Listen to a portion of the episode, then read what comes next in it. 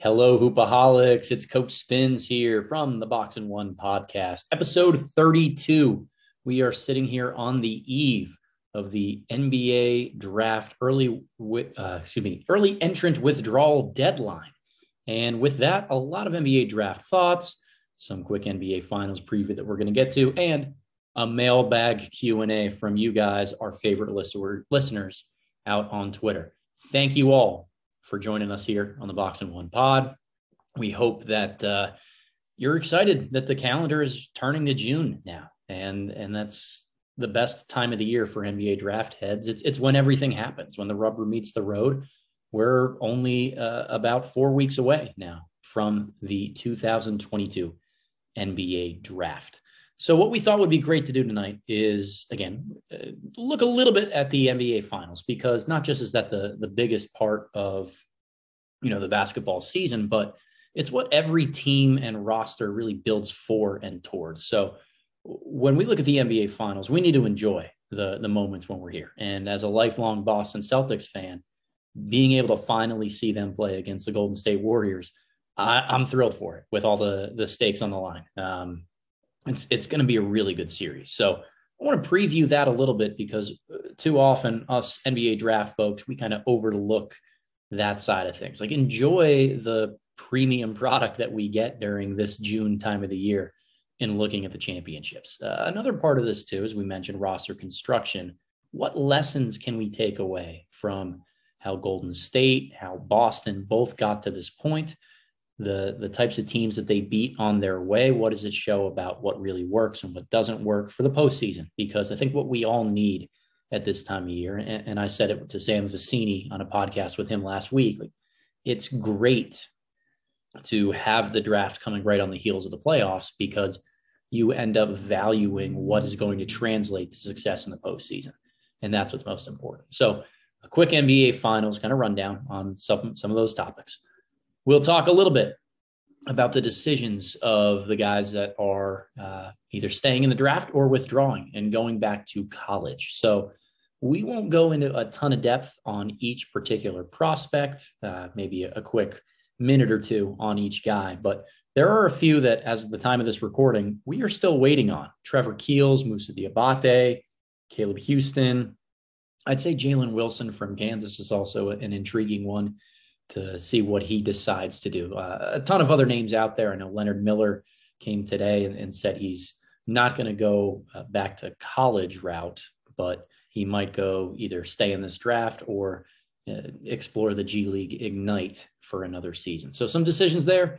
And then we'll get to our mailbag and, and some some pretty good questions centering around the top of the draft class, but a couple philosophical ones, one or two about a, a sleeper or more of a second round guy. So a couple of really good questions on there. We can't wait to shout you out on that. But as we always get going here, uh, make sure if you haven't already, find us on YouTube, subscribe to our channel, find us on Substack at theboxandone.substack.com. A ton of uh, draft content coming out over the next few weeks. We are kind of preloading our our draft content through the month of June. Uh, a lot of it is going to be this evergreen work that we can just quickly go on and hit publish. We actually have about 90% of our final big board written. We have quite a bit in terms of other draft content uh, that will be coming out articles, deep dives, analytics, different ways of thinking about the draft, but things that uh, that we can just hit publish on whenever. And the big reason for that uh, I'm taking about a two week hiatus in early June, right? What more convenient time could I have picked? Uh, but life is happening here on my end. I've got uh, some marital things to, to, attend to, a really exciting time personally. But because of that, I will be a little bit less frequently in the draft space. So before we go, wanted to make sure we got at least one more mailbag episode podcast in there to engage all of you guys. All right, let's dive in with the NBA Finals here. Boston Celtics vanquished the Miami Heat in seven games, and they look pretty banged up to me, uh, really gassed. And, and just the final two or three minutes of that Miami Heat game seven, where they almost came apart, which was a, a disaster waiting to happen. And a lot of thoughts about Ime Udoka's decision making with timeout usage, challenging the Grant Williams foul down the stretch in that game. But They made it through. There's a lot of guys that are banged up. We know Tatum has dealt with his shoulder. Robert Williams is in and out of the lineup. Smart's ankles pop every game or two. I think Jaylen Brown is more hurt than he lets on. It, there's a lot going on with that group. Like Grant Williams has probably played the most physical postseason of any role player in recent memory. Like he is always on the floor and or just shucking around the most physical guys on the other team. So I think there's there's a lot of fatigue on that Boston team right now in ways that Golden State having that uh, extra couple days of rest and the experience on their side, a, a bunch of their best players not logging a ton of minutes over the last two seasons they're going to be a little bit fresher. Combining that with experience is going to be really hard for the Celtics to get past. And and it, you know, I write for Celtics blog. Uh, we have some roundtable discussions and, and, different things that we we go back and forth on on our Slack channel and, and ways that we communicate about the Celtics. And one of the questions we have coming up with the series is who's going to be the X factor for the Boston Celtics? I think it's Jayson Tatum. And a lot of times when we think of X factors, we try to go more towards the margins, right? Like the superstars are always the obvious ones. If they play well, their team wins. If they go superhuman, their team has a much better chance of winning. I don't think the Celtics role players are the ones that really are going to have to shoulder the heavy load in order to beat Golden State, right? Like Tatum, his inconsistency over the last two weeks, two and a half weeks against Miami and Milwaukee has been notable. There are some games when he's Herculean and he has superstar efforts. There's others when he just disappears for stretches of time. And we're we're worried about him a little bit. Um, you know, I think Golden State has two really good individual defenders they can throw at him with Andrew Wiggins and Klay Thompson in different stretches. I think Draymond will be able to get with him in, in, in some regards. But because both teams run switching defenses, I, I think of matchups less in terms of who guards who one on one and more who's going to have to be the person that beats the switch, that starts the scramble from the defense, that is making those high IQ plays with the ball in their hands. And I keep going back to Tatum for Boston. Um, if he's not efficiently shooting the basketball, then what's going to happen is kind of two things. One, the Celtics are going to have more empty opportunities and really struggle to generate points against Golden State's great half court defense. The other thing we're going to get are Tatum's long shots and, and long misses having long rebounds. And Golden State scares me as a Celtics fan in transition in the open floor. I think the Celtics shot selection has to be pristine and they may have to settle for maybe one or two fewer jump shots than they have over the last couple series. I, I am such an analytics guy that I, I tend not to hate on chucking up a ton of three pointers, particularly around a superstar like Tatum and, and a really good slasher like Brown. But the long shots that don't go in are going to really create opportunities for Golden State to exploit. Um, so the the transition stuff worries me. And defensively, this is a different challenge for the Boston Celtics. Uh, we had it in our notes here, and then we're actually listening to the um, the the podcast, the Dunker Spot there with Nekias and, and Steve Jones. Great guys. Shout out Nekias. Shout out Steve Jones. Uh, this is a, a different type of offense that Boston is facing in Golden State. The last couple series, there have been one or two superstars that they can load up on. Brooklyn and Milwaukee, they had Kevin Durant and Giannis and Antetokounmpo, and their teams didn't move really well around those guys. Um, Brooklyn was missing a lot of three point shooting in that series. Joe Harris was out. I mean, just a, a, lot of a lot of differences in how they typically would look at spacing the floor around Kevin Durant. And Milwaukee struggled to shoot the three. I think ultimately that was the the difference in that Buck series for Boston was Milwaukee just couldn't hit enough shots when when they were dared to, and Boston hit those. Um, Miami was a little bit more of a movement based team, and Boston switching took them out of it a little bit. But at the end of the day, it turned into a Jimmy Butler, Bam Adebayo, go one on one, and push tempo in transition. So this Golden State offense is a different type of puzzle to solve because you can't send too many guys on the Curry or Poole or Thompson darting around screens. That's where everybody else gets open at the basket. And what's really going to challenge me if we're talking X factors again, guys that are less of the star types. Andrew Wiggins is averaging like three and a half offensive rebounds a game over his last 10 playoff games. It's absurd. This guy's energy has been on a different level. And so much attention to the shooters and the screens and, and the way that they they move without the ball in their hands.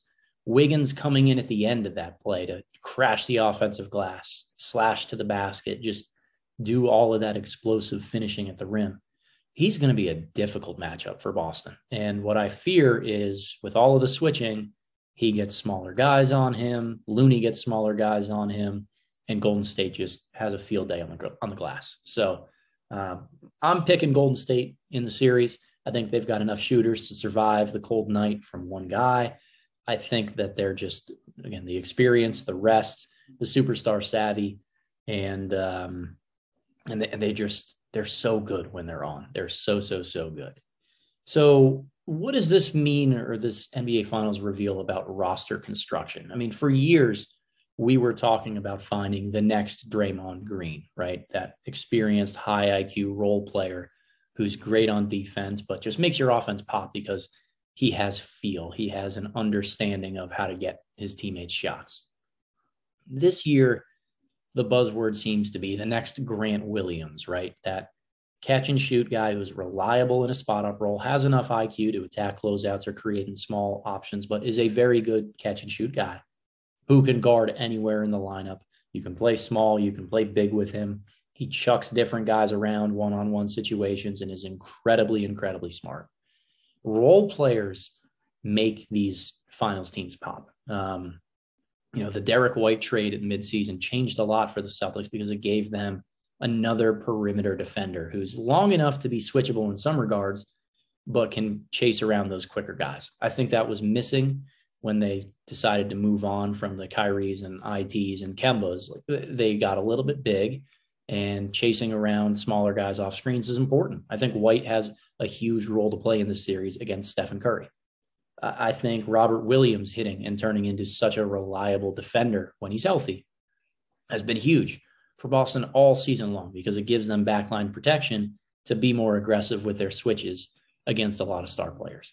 You know, likewise for Golden State, fantastic article that came out today in the Athletic on rebounding and the work that Kevon Looney had done with their assistant coach to really emulate a lot of Dennis Rodman's uh, ideas and, and teachings about rebounding and, how to track down balls as they leave shooters' hands, not once they hit the rim. You know, that difference has made Looney a, such a, a, valuable role player. What Golden State does to put younger guys in their lineup, like Moses Moody, like Jonathan Kuminga, where they can just play smaller roles right out of the gate and, and have an impact, is huge. Uh, the synergy from both teams for me is switchable defense, high IQ defense that can blend, can bend, and has flexion based on whatever team they play. They can pressure on the perimeter against smaller guys. They can use their length and physicality to overwhelm, but they're really, really high IQ with how they rotate. So if there's a takeaway for me, it's high IQ defenders make the floor during this this time of the year. Um, yeah, I think the traditional model of finding three pillars still applies to both of these teams. For Golden State, it's Steph, it's Clay, it's Draymond. Now they happen to have two, you know, an all-star in Andrew Wiggins and a guy who's could average 20, 25 a night anytime he wanted to, and Jordan Poole filling out the margins of that. The, their talent level is absolutely absurd. Boston has Tatum, they have Brown, and their third identity is just length and toughness defensively. There's no one one guy who fits into that pillar, but collectively they all do. Al Horford, Marcus Smart, Robert Williams, Grant Williams, everybody that plays has that type of of toughness that allows their defense to be the third pillar of their team around Tatum and Brown. So uh, I still believe in that model. I think both of these teams are proof that the patient way of trying to build that up is is how you go through it. I mean, look, the Warriors they toggled around with the KD sign and trade, turning that into D'Angelo Russell, turning that into Andrew Wiggins and, and picks. I I think that I really applaud Golden State for hanging on to some younger guys and talent like Kuminga and Moody, for investing in Jordan Poole and allowing him to turn into the player that he has and striking gold there for what they've gotten out of Gary Payton, for what they've gotten out of Kevon Looney, for you know the reclamation signing and a guy like Otto Porter Jr., who has been a solid role player for them. They haven't shaken up the core. And instead of just added younger guys and the right veterans around it to make things really work. And likewise for Boston, I mean, we knew Al Horford fit. They did some cap gymnastics and trading some some pieces around the offload Kemba Walker in order to get Horford back. But they went all in on being bigger. They've rewarded their team by staying with Smart, staying with the the Smith, excuse me, the uh, the Jaylen Brown and Jayson Tatum pairing, really really important. Drafted and developed the two Williams guys in the front court. Drafted Payton Pritchard as a, a role player who can come in during some of those roles patience is the way to build an NBA team. And that's the lesson that I take away from looking at these. Yes, defensive IQ matters. Finding your star players is always going to be important to get to this level, but the patience of both front offices to build this way, know that their plan is going to work and see it through. Uh, it's it's reason why both of these teams are here right now. They don't get impatient and blow things up or hit a panic button if something doesn't go their way for a year or two and, and that's been as a Celtics fan a huge inspiration to me. But uh, quite the the NBA Finals coming up here. Really curious to see how they match up stylistically, and if Boston's length can can bother them at all. All right, folks, stay or go decisions. It's time to, to talk about some of the, the more intriguing news that's come out over the last you know three or four days here. I think all the way back to Memorial Day weekend. A lot of us tend to step aside from draft coverage go out and enjoy the the nice weather for you know those of you in the northern parts of the country for the first time of the the season and of the year. And there have been a lot of intriguing decisions made over the weekend. Uh, one of the first ones that came out was Jalen Williams from Arkansas deciding to stay in the draft. I had a conversation today with uh, one NBA draft scout and one other, um, you know, writer who who covers the NBA draft for some prolific sites, and none of us can really figure out how Jalen Williams projects to the next level. We like his game in terms of the fact that he's a big, high feel guy who is impactful defensively. But the rim protection isn't quite what you get in the NBA. Solid rebounder, solid active defender, really good positionally. I don't know if he has the burst, the athleticism, the, the vertical pop to impact shots at the rim from the most athletic guys in the NBA. Now he does have something that makes up for it. He's an unbelievable charge taker. Um, I I'm not a I, I struggle to know what a charge is, so it's really hard for me to value that because I think the the block charge is just so egregiously officiated and and not explained well enough that I I struggle drafting a player whose defensive impact is really going to be placed in the hands of a referee in some regard. So uh, Williams on the defensive end, eh, definitely impactful, but the translatability from college to the NBA is not something that I'm I'm sold on right now. That said, in check back in 48 hours or, or in a couple days because we're going to be wrapping up our video scouting report on Jalen. Uh, this is Jalen Williams from Arkansas, by the way. I, I, probably should have specified that at the beginning. There are two Jalen Williams in this draft cycle. Uh, this is the Arkansas guy made the decision to stay in, and I think part of it was influenced by the depth of the roster that you know, the Muss Bus has loaded in Arkansas right now. Uh, they're really, really talented next year, and Williams saw how well he played, the run that they made to the Elite Eight, and probably realized this was the time for for him to get out capitalize on his draft stock. I don't think he's a first round talent. Uh, I do think that he's going to be somebody that is high on people's boards in the second round and comes off somewhere in the 30s. Uh, offensively, really good playmaker, good feel. Like there is a chance that we're overthinking this thing, and his combination of traits and IQ makes him the next type of Al Horford guy. But there's also the chance that he's just not athletic enough to do what he does in the league. And because he doesn't shoot the ball cleanly enough from three right now, he's a little bit more on the outside of board. So Jalen Williams from Arkansas staying in this year's draft. I think a wise decision, but still not a first round guy. Uh, next up, Harrison Ingram from Stanford made the decision to go back to school, to go back to Stanford, continue working on his game. I think, uh, you know, after going through the process, if the feedback that he gets from NBA teams is that he's not going to receive a top 30 selection, it was the right call.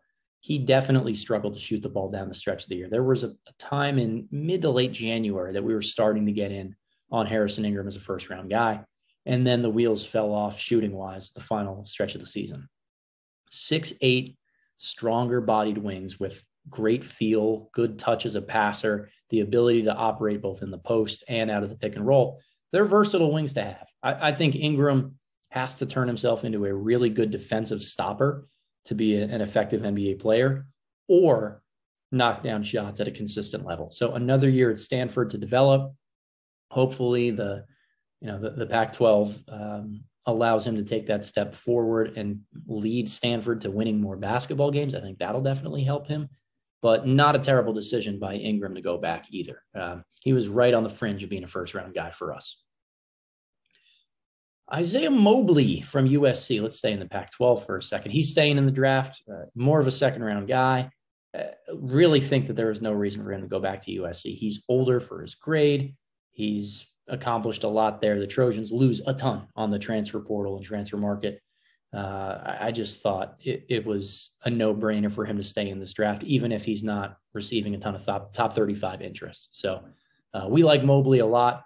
Big, mobile, high field four man who can shoot the ball.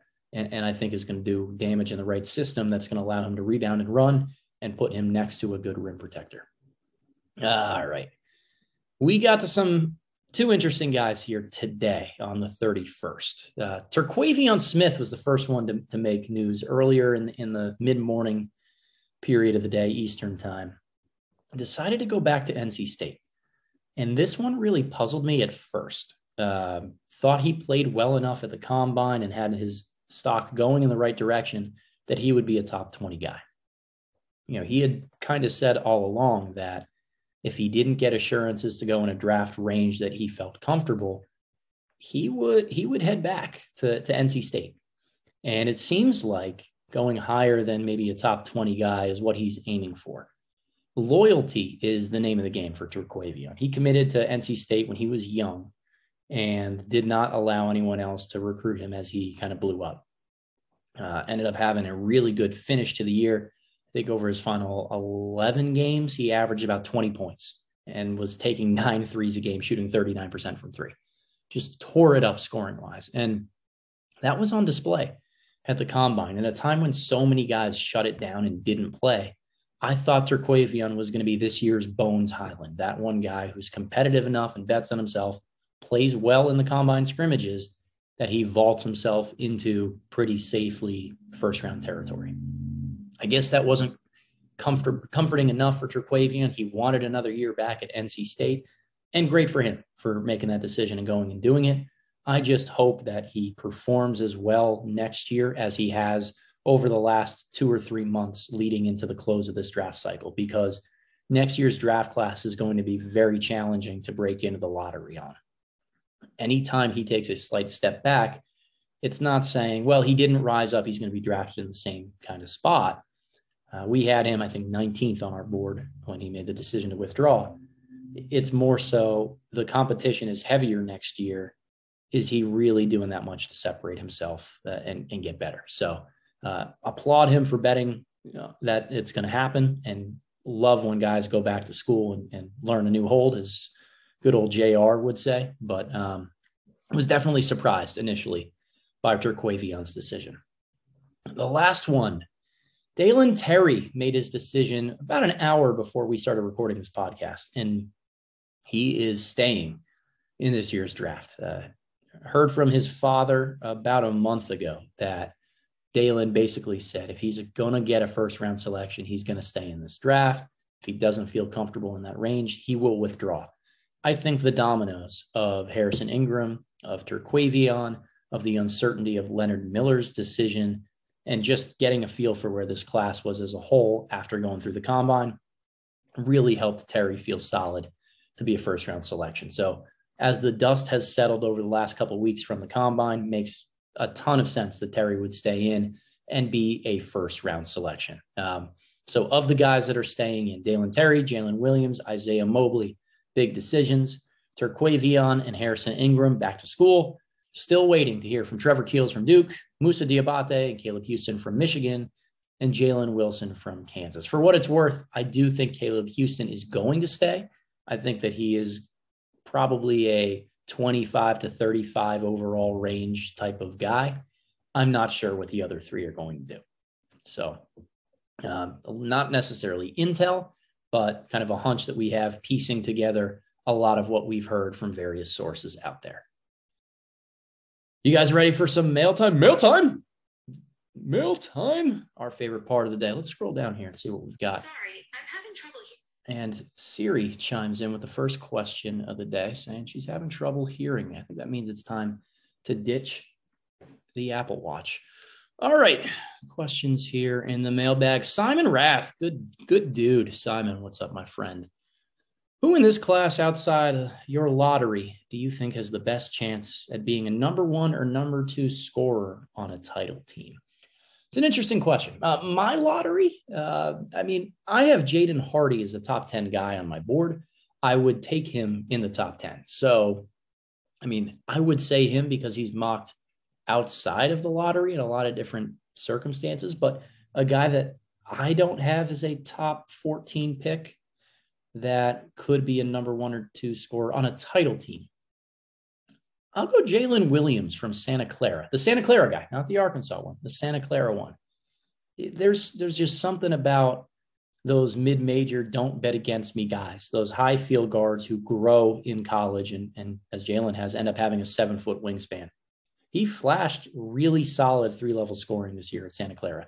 Good decision maker and passer with the ball in his hands. So he's not just a black hole in that regard pace, hostage dribbles out of the pick and roll, smooth mid range pull up, the right combination between slow down physical play and explosiveness, attacking gaps when they're open. And if the pull up jumper from three is as real as I hope it is, he can play with the ball in his hands and be a, a top two option for an NBA team. He's got a, got to get a lot better at attacking good athletes and claiming space in some of those regards. But I'm a I'm turning into a bigger believer of, in Jalen Williams as the days goes on. So good question, Simon. But uh, yeah, I'm going with with Williams from from Santa Clara.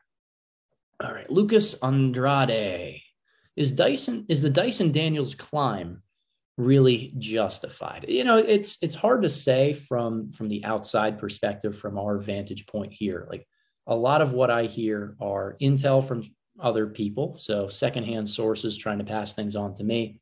Really hard to just blindly trust that myself and say that it's justified or I agree with the ascension. I've had Daniels in the nine to 14 range for the better part of this draft cycle. The climb that Lucas is referring to in his question is putting him more in the five to six range. Um, if the shooting is legit, and we we do like his catch and shoot stroke. We think it's going to be fine. Then yeah, I, I think the the climb is definitely justified. But eh, from our vantage point, it's just hard to really buy into that. We weren't at the pro day. We've seen clips, but I'm not I'm not putting a lot of stock in changing the feel that I've spent through watching actual game tape into a minute and a half clip clip that goes out there on Twitter from a agent organized pro day that's meant to make the prospect look good. It, that doesn't change a ton for me. Uh, so I don't see him breaking into the top seven or eight. I think right now he's at 10 on the latest iteration of our big board. As, as we're working on the, the final version to go out in the next couple weeks, he'll stay in that range. Um, but I do like Ben Mathurin and Jaden Hardy more as prospects. I don't think Dyson is going to climb them, uh, climb in front of them on our board. But a really fascinating last month here for Daniels and curious to see how he where he ends up and then how he turns out as a result. And Sergio is asking a question about the Indiana Pacers here. Who's the best fit for the Pacers sixth overall? Uh, I'll give you two names. Keegan Murray, I think, would be an awesome fit here because high level role player, th- best as a third option in the NBA, but gives them the versatility to go for whoever they think is going to be best player available in the future doesn't tie them down to any particular play style and can contribute a little bit right away if they want to go for it a little bit more with Rick Carlisle as their head coach, knowing that uh, he's probably not going to want to stick out a super long rebuilding process. The other name I'll give there is Shaedon Sharpe. Um, I wouldn't pass on him in the top six. I just think the upside is fantastic. And again, Indiana, they have the roster flexibility right now to decide to be patient. And if they make that decision, I think Sharpe is the right guy for them to target at six if he's still available. Just really, really high level superstar upside. There was a, a question in here on Shaedon Sharpe. I'm going to jump down to that now. Let me see if I can find it here. There it is. Uh, six foot three, Dr. MD. All right. A little Dr. Seussish rhyme there from Dr. MD. Uh, can you describe Shaedon Sharpe? I've never seen him play besides YouTube videos. Want to get a better feel for actual game film. Great question here. So um, we've seen four full games on Shaedon Sharpe. It's not a ton, and it's certainly not a lot for us to feel comfortable enough um, to put our livelihood on the line in an eval that we would make on Sharpe. I would need more time and more access to film in order to get that done. Most of what we've seen is high school and not necessarily AAU. I think one AAU game and the rest were high school contests. Um, super imposing athletically, especially in the open floor. Bouncy as hell when he has a runway. Yeah, a little bit of a qualifying statement there because I think he has a subpar, subpar first step. Uh, he's got length, the, the tools, and we talked about the athleticism. Like he can improve his first step a little bit, but from what we saw in AAU in and in high school, it's nowhere near where it needs to be. The shot is very smooth looking. He's confident from deep range. Uh, I, I, think that there's two level potential where he's great at the rim and really good from three. Not quite sure about the mid range. It's not something that we've seen a ton from him. Um, you know, he's an okay passer, but I think he defaults to either quick passes on the perimeter or just plays one on one so much that uh, he's not putting pressure on the rim and making reads when he gets to the second level of the defense. So a little bit of an unknown in that regard. He also has a really high turnover rate in AAU, and and that's concerning to a lot of people. Um, it's something that can be worked through from his age, but again, it's going to come down to expectations. Are, are we hoping that he comes in and makes any type of an impact in year one? Or is he going to pick his spots, play six to eight minutes a night, really be brought along slowly to develop and not have any poor habits when he hits the NBA? Because right now, he is very raw. He got away with the bad habits in high school because he was just that much more athletic than, than anybody he went against. He can fill it up scoring wise. Uh, while we nitpick parts of his game that aren't polished right now, he's a teenager that didn't play in college and he has a lot of those natural traits you look for 6'11 wingspan, huge upside as an athlete, and a lot of scoring potential. So uh, we have Shaedon Sharpe in that five to seven range. Um, I'd recommend trying to, you know, spend a little bit more time diving into the film for those of you that are able to find it because it's easy to get blinded by the YouTube highlights. And, I appreciate the the question there from Dr. MD, but um, do the research for yourself too. Like there are ways to find these games and, and be available and, and, try to pick apart what you see from from watching full game film. I, I think highlights and, and clips are always going to be a little bit deceiving. Thunder Moneyball. I think this is going to be a question about the Oklahoma City Thunder. Uh, it's implied in the question and in the name, but not necessarily outright said. How do you feel about pairing Chet Holmgren and Jeremy Sochan together? With Holmgren still to put on some weight, I like the combination where they can rest him on ball sometimes and interchange between guarding fours and fives. Uh, this is a, a, really good question because Chet has been an obvious target for Oklahoma City at two and then Sochan might be available at 12. Oklahoma City needs front court guys and talent. I think both are better at the four while they can play the five. What does that tell me about their fit next to each other?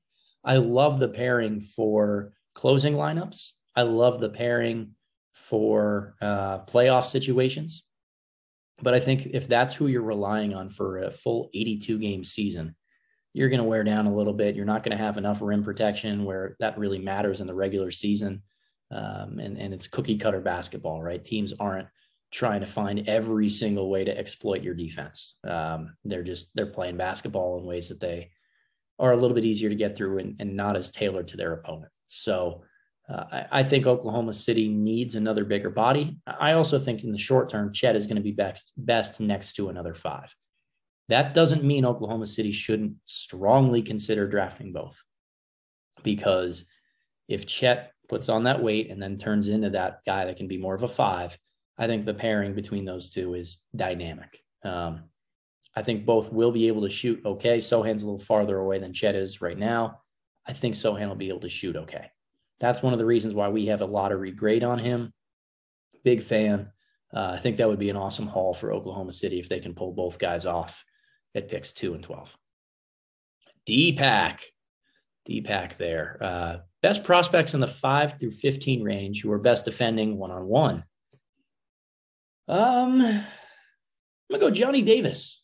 Johnny Davis from Wisconsin. Um, uh, his energy and how much he took pride in guarding on the defensive end, despite carrying a heavy offensive load for Wisconsin, really impressive to us. I think that when that burden gets lifted off of his shoulders more in the NBA, he's going to be really, really effective. You know, Deepak had a, a follow up question here about guarding one through four and not just one on one. That's Sochan. He's really the only guy I think that's going to be switchable one through four. Um, Chet is too, but ideally you want Chet as a as a help defender because he's such a good shot blocker and somebody whose length covers a ton of ground. That's valuable off ball, not necessarily always switching on ball. Uh, I think Sochan is the right combination of physicality, of quickness, of of length. Uh, he fits that really well to me. Like Dyson Daniels deserves a shout out in this question as well, but I think the bigger wings might give him a little bit more trouble. So Sochan is is our guy there. Oh, I'm going to enjoy this one here. Dumb Sixers fan. Dumb Sixers fan. Realistic floor and ceiling for Bryce McGowens. I think floor and ceiling questions are oftentimes sugar coated and not the true floor or ceiling, right? Like the floor is that he's out of the league. And it's actually a very real possibility for McGowens. He's young, but you can't just bank on a guy getting better because he's young and you like flashes that you've seen. If McGowens never gains weight, if he doesn't shoot it effectively from three, if he's just as bad on D in the future as he is now, because believe me, he's really bad, eh, he's not going to be able to crack an NBA rotation but I think his ceiling is high enough to consider him for a first round grade, particularly if you feel comfortable that he'll add strength and, and weight to his frame, that he'll be able to hone in the defense a little bit more when he's not surrounded by a, a sad sack group of cornhuskers, and, and if the shot falls. So the ceiling to me is actually kind of like a Jordan Clarkson ish microwave scorer, whether it's off the bench or a starting unit. But somebody who attacks the rim really well, uses his length, and, and gets to the free throw line. That's my favorite favorite trait for McGowens is that he's fearless and he really, really attacks. All right, talk T Wolves. Oh, interesting one here. How good will Alondes Williams be if he shoots that three point shot at around league average in the NBA? All right, I, I got a confession to make, folks. I'm not a big Alondes guy. I think he's a lot more flash and like highlight playmaking than he is actual substance to his game. Um, he doesn't put enough pressure directly on the rim as a driver for me. The passes are great, but a lot of them come from one dribble inside the three point line and proactive kick. That only works if you're going to be a major threat to score at the basket. And his finishing numbers are solid, but I think if you play him in the pick and roll, teams just go underneath him. Uh, the the shot, the fact that it hasn't come along by now is more of a concern to me than anything that we'll see mechanically. He's an older entrant into this draft had a, a, strange path to get here with multiple different schools, going JUCO to Oklahoma, and he wasn't great at Oklahoma. And then uh, here to Wake Forest, where he had a really good year. So I have Alondes outside my top 50. Like if the shot comes along, he's a role player somewhere in the league, but he's just like a better defensive version of Jordan Hall in that regard. Um, I'd rather bet on Jordan Hall. I have a higher grade for Hall than I do for Alondes right now. Hall's younger. Uh, he's definitely not as good of a, a, defender right now, but he's bigger, he's longer, same type of playmaking IQ, and much more polished shot making. So I would rather have the shooting than the defensive impact. And, and part of that's because I, I, don't think Alondes is a lockdown guy. He's solid. Um, but uh, I'd go with Hall over Alondes right now. And that's a controversial opinion in, in some circles. But yeah, I, I don't know if Alondes is going to crack our top 50. Jump stop. Who are our top three international players? I never know how to answer these questions because uh, who are we counting in this? Are they guys who played in college? Do they count? Like, is Bennedict Mathurin included in the conversation? What about Jeremy Sochan? You know, Dyson Daniels played in the G League Ignite, Jean Montero with overtime elite. Like those are, are guys that they are international prospects. They just they didn't they're not coming to the draft directly from playing overseas. Um, so we'll stick with that stricter confine, right? The guys that played overseas last year and might be uh, might be a little bit farther out of the radars from a lot of people who watch college hoops. Ousmane Dieng is tops of, on our board right now. Uh, have him as a mid to late kind of teens type of guy there. Anywhere from like the 12 to 20 range would be comfortable for him. Got a lot better as the season went on high upside swing because of his natural frame, playmaking skills, and and the hope in in the shot. Uh, it's nowhere near where it needs to be right now. But if you believe that he can be better than 27% from three, as he's been each of the last two seasons, then Dieng can be a really, really valuable role player. I have a little bit of a Nick Batumish comp for him. Nikola Jovic is second there, followed closely by Gabriel Procida from Italy. Uh, Jovic started the year top five on our board, drastically, drastically fell. Uh, we'll talk about that. Actually, I think there's another question that, that hints to, to him. So we'll, we'll dive into Jovic in a second here. Procida is a little bit later of a riser on a lot of draft boards. Uh, I think that he's going to be worthwhile to be a draft and stash guy in the first round. Ismael Kamagate right outside this range. I think tie goes to the non-big, and that's where Procida comes in really athletic three and D type of prospect, shoots the ball well, good self creator in small doses. I, I, think that he is that the high floor of being a really good role player and a little bit more of a ceiling that people will give him credit for, but definitely not ready from day one. The last question, and this is the one we'll we'll refer to here with Jovic. Um, Jam Hines, what prospect has done the most this year to significantly change your evaluation of them? if we're talking about a negative kind of change throughout the cycle, then Jovic has to be the guy because he we came in with sky high expectations after what we saw in the FIBA U19 World Cup last summer. The defense just harms everything. He doesn't have a natural spot to guard. The the tools aren't there for him to improve drastically to the point where he would be an above average defender. And quite frankly, I just I think he gets played off of the floor in the playoffs. So uh, the best role for him is really going to just find somebody to guard against specific teams that have a liability on the floor. And that's not valuable in playoff basketball. I love the offensive skill set, the size, the passing, the shooting upside, really, really creative in the open floor. I'm so drawn to that. But if he can only be on the floor for 15 to 20 minutes a night, that puts a, a major ceiling on where you try to draft him. So uh, I have dropped Jovic down to the 20s on our draft board and, and think that even then it, it's going to take the right type of defensive infrastructure to, to make him a fit. So that the defensive end has really changed our evaluation from sky high into the offensive skill to kind of worry about how it'll turn out.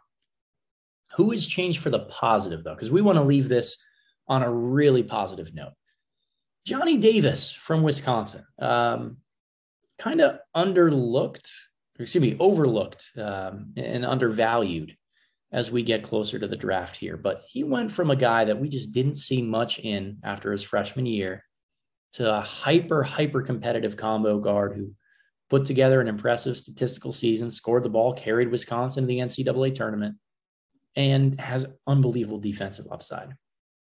I like Davis the person a lot. That's what's impressed me. The ability to take 20 shots a night for Wisconsin and still guard the other team's best player, chase him around screens, be engaged on that end of the floor.